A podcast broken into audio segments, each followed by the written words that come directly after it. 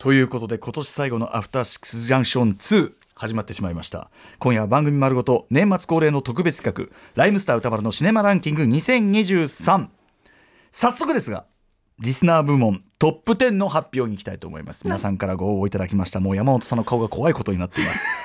スペシャルパートナー。ね、普段は、普段は、普段は、ね、あの、第4月曜日の月火のみですが、はい、やはりこの映画のお祭りということで、ね、えー、山本さんお呼びいたしましたということで、ぜひぜひ山本隆明アナウンサーから、リスナー部門の順位発表、お願いいたします。参ります。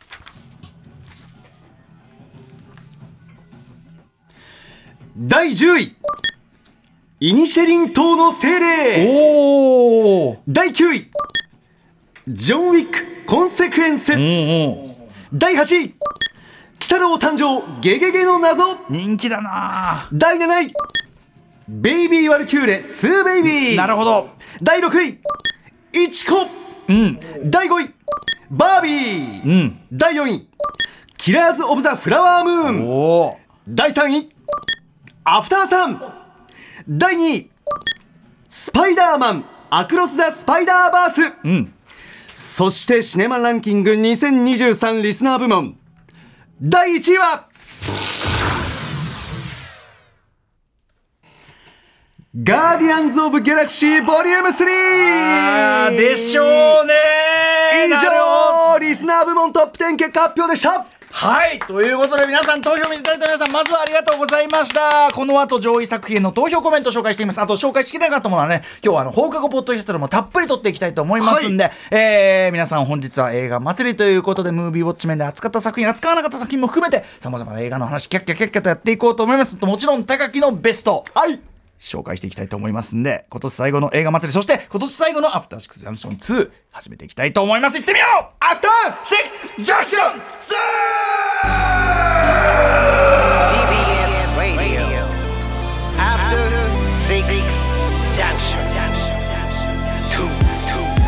さみな騒ぎな今夜 Tonight's the night. 一丁弾けていこうぜ。Just like dynamite.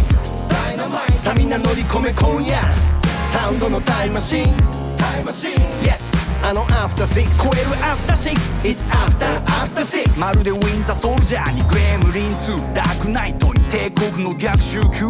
一作目超えたパート2にアップデート中。未だ成長途中。未知なる何かあなたにクエスチョン知れば知るほど湧く次のクエスチョン。赤坂からまた探求しよう。アフターシックスジャンクション第2章。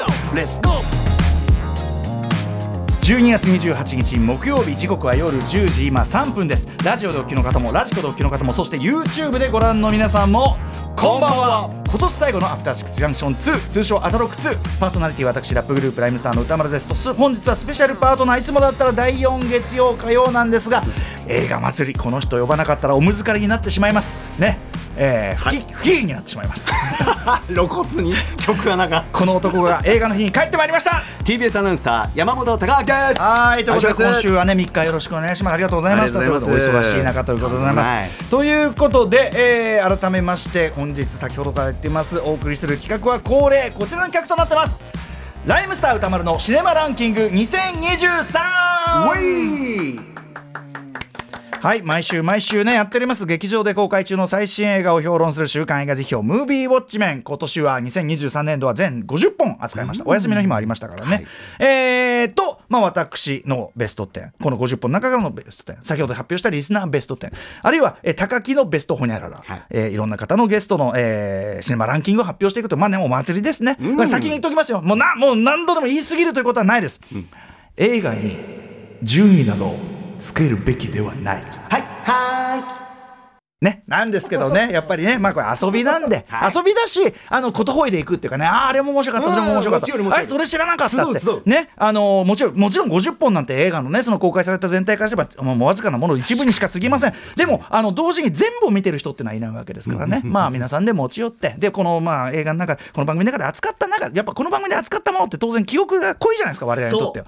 なので、あの、ああ、そこは良かったよね、キャッキャキャッキャとやっていこうという企画となっております。えちなみに、スタジオ、第6スタジオですね、皆さんね、もうこの YouTube をご覧になってます。ここね、まず、覆面さん。毎年ですね、えー見事な達筆なこのね賞を書いていただきます、えームービーウォッチメンこちらを飾らせていただいてますそして皆さんちょっとねあのネタバレになるんでこれこっち側の四角になってますけどホワイトボードにはおなじみ、えーこちらもおなじみこめかみさんが作ってくれた作品ごとのあのシネマのなんていうの映画の、はい。あのなんていうのボードっていうのかな、はい。これで順位をこうやっていくというので,、ねあの終わった後に皆さんこれバッとこう見せますんでね、はい、ちょっと今はちょっとばネタバレになっちゃうんでちょっと伏せているとこれがこっちにあるわけですね。えーということで、どういうふうにやっていくか。まずねリスナーランキング発表しました、この後はこの時間帯を使ってリスナーのまずは紹介できる限り感想というかね、はい。なんでこんなに入れたのかっていうのをまず伺っていく、そしてその後10時台の、はい。えー10何分からぐらいですか？20分ぐらいかな、ね。えー山本隆明アナウンサーのシネマランキング。はいそして、えーその10時台の残りの時間使って、まあ、歌丸の部門別賞これがね楽しい。いやでもう部門別賞は結局そのベスト10に入りきらなかったやつの言い訳知ってますうん、いや俺これも好きなのよみたいなこれも評価してない愛が溢れてるのねそういうことです、うんそして11時台は私のシネマランキングの発表ということになっておりますはいうんえーちなみにですね、えー、と恒例番組ゆかりのゲストやアトロッククルーによるシネマランキングポッドキャストもたっぷりたっぷり実はもうすでにえーすで、に3時間撮ってあの3異常だろ。3時間異常だぜ。え3時間映画組みって今もうしてる すごいよもうすでに撮ったのは第1部えー三宅龍太さんと伊賀大輔さん。第1部、うん。第2部が、えー北村沙耶さん細胞さんと村山明さん、そして第3部が、え高橋洋二さんと三角締めさん。これもう3部撮ってきたからもう3時間撮ってるわけですもう多分皆さんあの三角締めさん見切れてると思うんですけどね。で、えー、と 放送後さらに放課後ポッドキャストであの、まあ、リスナーの皆さんの、まあ、感想メールの残りと、そしてあのアトロッククルーの、まあ、ほにゃららと。あとはもう番組ね今日でこれで締めですから、まあ、振り返りというかまだまだ他のあのリスナーメールもあったりしますんで、そんな話なんかもしていければと思うんですよ。ということで、えーお送りしていきましょう、えーまずはオープニング発表しました、はい。えーリスナーランキング、まず順位ね。やっぱりガーディアンズはねまあみんな大好きって言葉はよく使うけどこれこそみんな大好き、えーリスナー投票第1位ガーディアンズ・オブ・ギャラクシーボリューム3についてのメールをまずはご紹介しましょう、はい。えーあ別に変わんないよねオウムね、えーラジオネーム。腹壊しても酒を飲むさん。2014年以来心の拠り所だったガーディアンズ、何度彼らに救われたことかふざけてるけど誠実で強くて優しくて仲間思いでこんな最高な奴らが他にいるだろうか、しかしそんなガーディアンズも永遠ではない。別れは来る。でも本作最終章が描くその終わり方もなんと素晴らしいことか。こんな前向きで爽やかな結末他にあるだろうか、彼らと別れるのは本当に寂しい。でも彼らの未来に幸あれと心からそう思わせてくれる幕切れだった、いつまでも彼らとの別れを惜しんでいるわけにはいかない。2014年に出会って以来ガーディアンズが教えてくれたことは数多くある。彼らの思いに報いるためにも前を向いて生きていくしかないのだと、えー、 Because I'm a freaking Guardian of the Galaxy と、ね。うわ素敵なメール。のりふじ X さん。多分映画全体の芸術性や完成度ならまあ他の作品ね上回るんじゃないでしょうかというんですが一番好きな映画ならこれ。3部作の完璧な終わり方。そうそう。これを待っていました。えースタジオ制作ながら紛れもないジェームズ・ガンという作家性の発露、えー生きている惑星などの SF 感。僕のあの最初のガーディアンズ・オブ・ギャラクシー評した時の「センス・オブ・ワンダー!」っていう。これを踏まえていただいてる、えー意味がつながってるようで微妙につながってない。でもノリ的にはバッチリなポップミュージック使い。アトロク的には今年ベストという以上にアトロクを象徴する作品なんではないでしょうか、まさにスキジャクル。スキジャクル。一本ですという。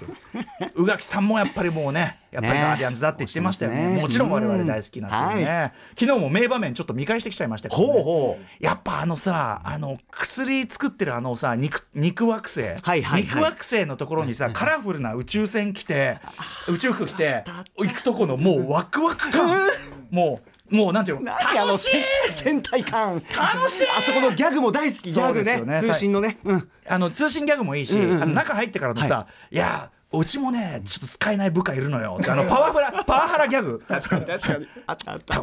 全部腹立たしいみたいな、ね、メッセージ入ってパワハラギャグ、ね。ダメですよパワハラ、ね、本当に。うん。えーガーディアンズ・ギャラクシーまあでもとにかく見事な見事な三部作完結というかね、あのジェームズ・ガンこの後あの DC の方のあのメインに行きますからもうガーディアンズはジェームズ・ガンのガーディアンズはもうないということですからね,、でも三部作全部きっちりファンの要するに期待を裏切らないまま終わってくれた。残ってる心によかった。ありがとうございます、あとはやっぱりなんていうかこれ私も自分のところでも言うけど誰よりも苦しんだ人たちの物語なんですよね。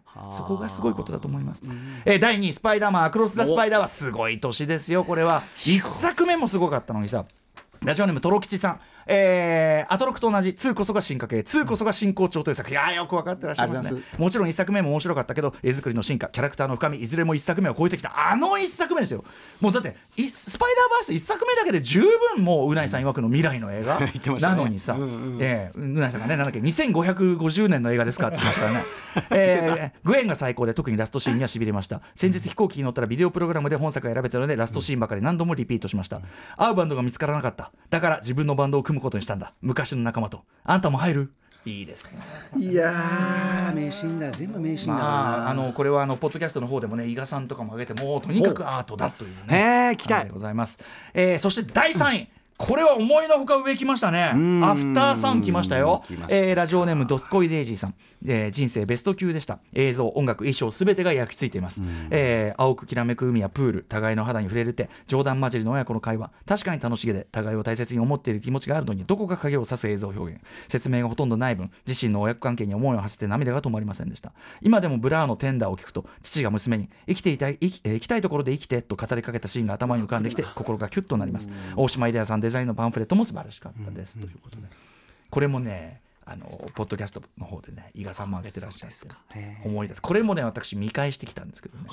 これはやっぱね、見返私映画表もやって大絶賛しましたけど、見返すだにね、これは結構でかいんじゃねえかな。よくできてるなっていうね。何気なあの。ぼーっと見てたらすごく、なんていうかなその何気なく撮った映画に見えるかもしれないけど、ねうんめちゃくちゃ凝りに凝ってます。うん。しそれが醸し出す情感のちょっとね特にそのなんていうかな大人になった自分から思い返す過去の若かった頃の親みたいなのってこれ全員コミットできる話なんですよ。だからねある意味ね、うんうんうん。あとはやっぱ記憶をめぐる物語記憶の再構築というところ私映画表で見ましたけどそれが映画だってこともありますよね。記憶の再構築みたいなこと素晴らしい。もう一発いきますか？お願いします。えーそして第4位。ね来てしまいましたキラーズ・オブ・ザ・フラワームーンでございます。この番組もこすり倒しているというキラーズ・オブ・ザ・フラワームーンですけどね、えーラジオネーム猫の乳搾りさん、劇中で起きていることがほぼ事実であるということにまずびっくり。善意に見える悪意。無自覚の悪意。悪意にしか見えない悪意。その悪意が組織的に弱者を食い物にする怖さ、そしてそれらは今現在も世界中で起きている怖さ。本当ですよね。あの平然と、平然ととんでもない悪事もっと言えば暴力性に満ちた人道の侵害が平然と目の前でシステム化して行われてこれ我々全く分かりますね、無縁じゃないですね今の世界ね、えーでもちゃんと希望は残ってるんじゃないのという救い。そんな重いテーマなのに3時間26分という時間を感じさせない映画作りのうまさに脱帽でしたというね。3時間26分だったか。映映画「馬尾」といえばスピルバーグですけどもやっぱりスコセッシはまた別の意味でも映画「馬尾」ということになっております。もう一個いきますかね、はいはい。これもやっぱり行き2023年を代表する一作でしょう。間違いなく世界的な意味で。第5位バービーですね。ましたね。まあもうバービー嫌いな人もいないでしょうからあの作品ね。うん。えまああのでも議論はなかなか分かれるような、ねところもメールでありましたけども、ラジオネーム、えー右六左っぱさん、えーバービー人形という単なる玩具に独自のキャラクターやストーリーを幼い子供のままごとらしく自由自在な展開とサブテキストを提示しつつ大人向けのドタバタ劇にし仕立てた制作陣感服、理想化された容姿の定番バービーと現実の男性優位な社会像を一時的に、えー獲得するも仲間は疎んじられた存在としての定番剣の悲恋を超えてそれぞれの性を見つめ直し発展を、えーなそうとする前向きな着地に交換、とりわけ人間グルエラの長尺スピーチが女性解放のメッセージと呼応し見事に説得のある、えー説得のある名シーンとしてマッチョイズムに異議を唱えたのが圧巻、コネクトパーソナリティの石山レンゲさんをはじめインスパイアされた最終セリフは多くの共感があったはずブラボー。ということでございます。まあ何しろこの内容があの今アメリカ映画のねもうあの年間トップ。ヒット。1位か？1位？1位じゃない。1位じゃない。1位かな？ハリウッド。1位でしたよね確かね、ぶっちぎりの1位で、ん。っていうことがすごくないですか、うんうんうんあのもちろんマリオマリオがヒットするのは分かる、何がヒットするのは分かる、これがぶっちぎりの1位ってなんかね救いというかうん。すごすぎっていうことがありますよ、うんあとやっぱり僕はですね、え後ほどの部門別でも言いますけどマーゴット・ロビーが主演だけじゃなくて、これをあのグレタ・ガーウィグとノア・バーンバックにつ作らせるっていうそこのディそこのあの大筋のディレクションの凄さですよね。あの要するにもうただのファミリームービーにする気はゼロ、もう完全大人向き映画、終わり方だって超ね終わり方の大人、ま大人さ、うん。すごかったですよね。もちろん我々男性にとっては非常に身につまされるというかね。そうですね。もうどうしてくれんだと。ゴッドファーザーに二度と真顔で見れねえのはどうしてくれんだっていうねえーつながりますねいろいろありますよ。ね。ということで、ははい。いえー一応この番組内でのリスナーねあの読みはここまでですけどももちろんあの放課後ポッドキャストでもたっぷり読んでいきますので、えー5位以下の作品とかねちょっと読み切れなかったものなんかもそちらでご紹介していきたいと思います。はい。ということで、お知らせの後は、なんと山本隆明アナウンサーシネマランキング。はい。独自ランキングですよね。そうですね。あのー印象に残った部分そうですピンポイントでお送りするはいということで、はい。お送りしましょう、はい。それでは今年最後のアフターシックスジャンクション2いってみよう After Six Junction 2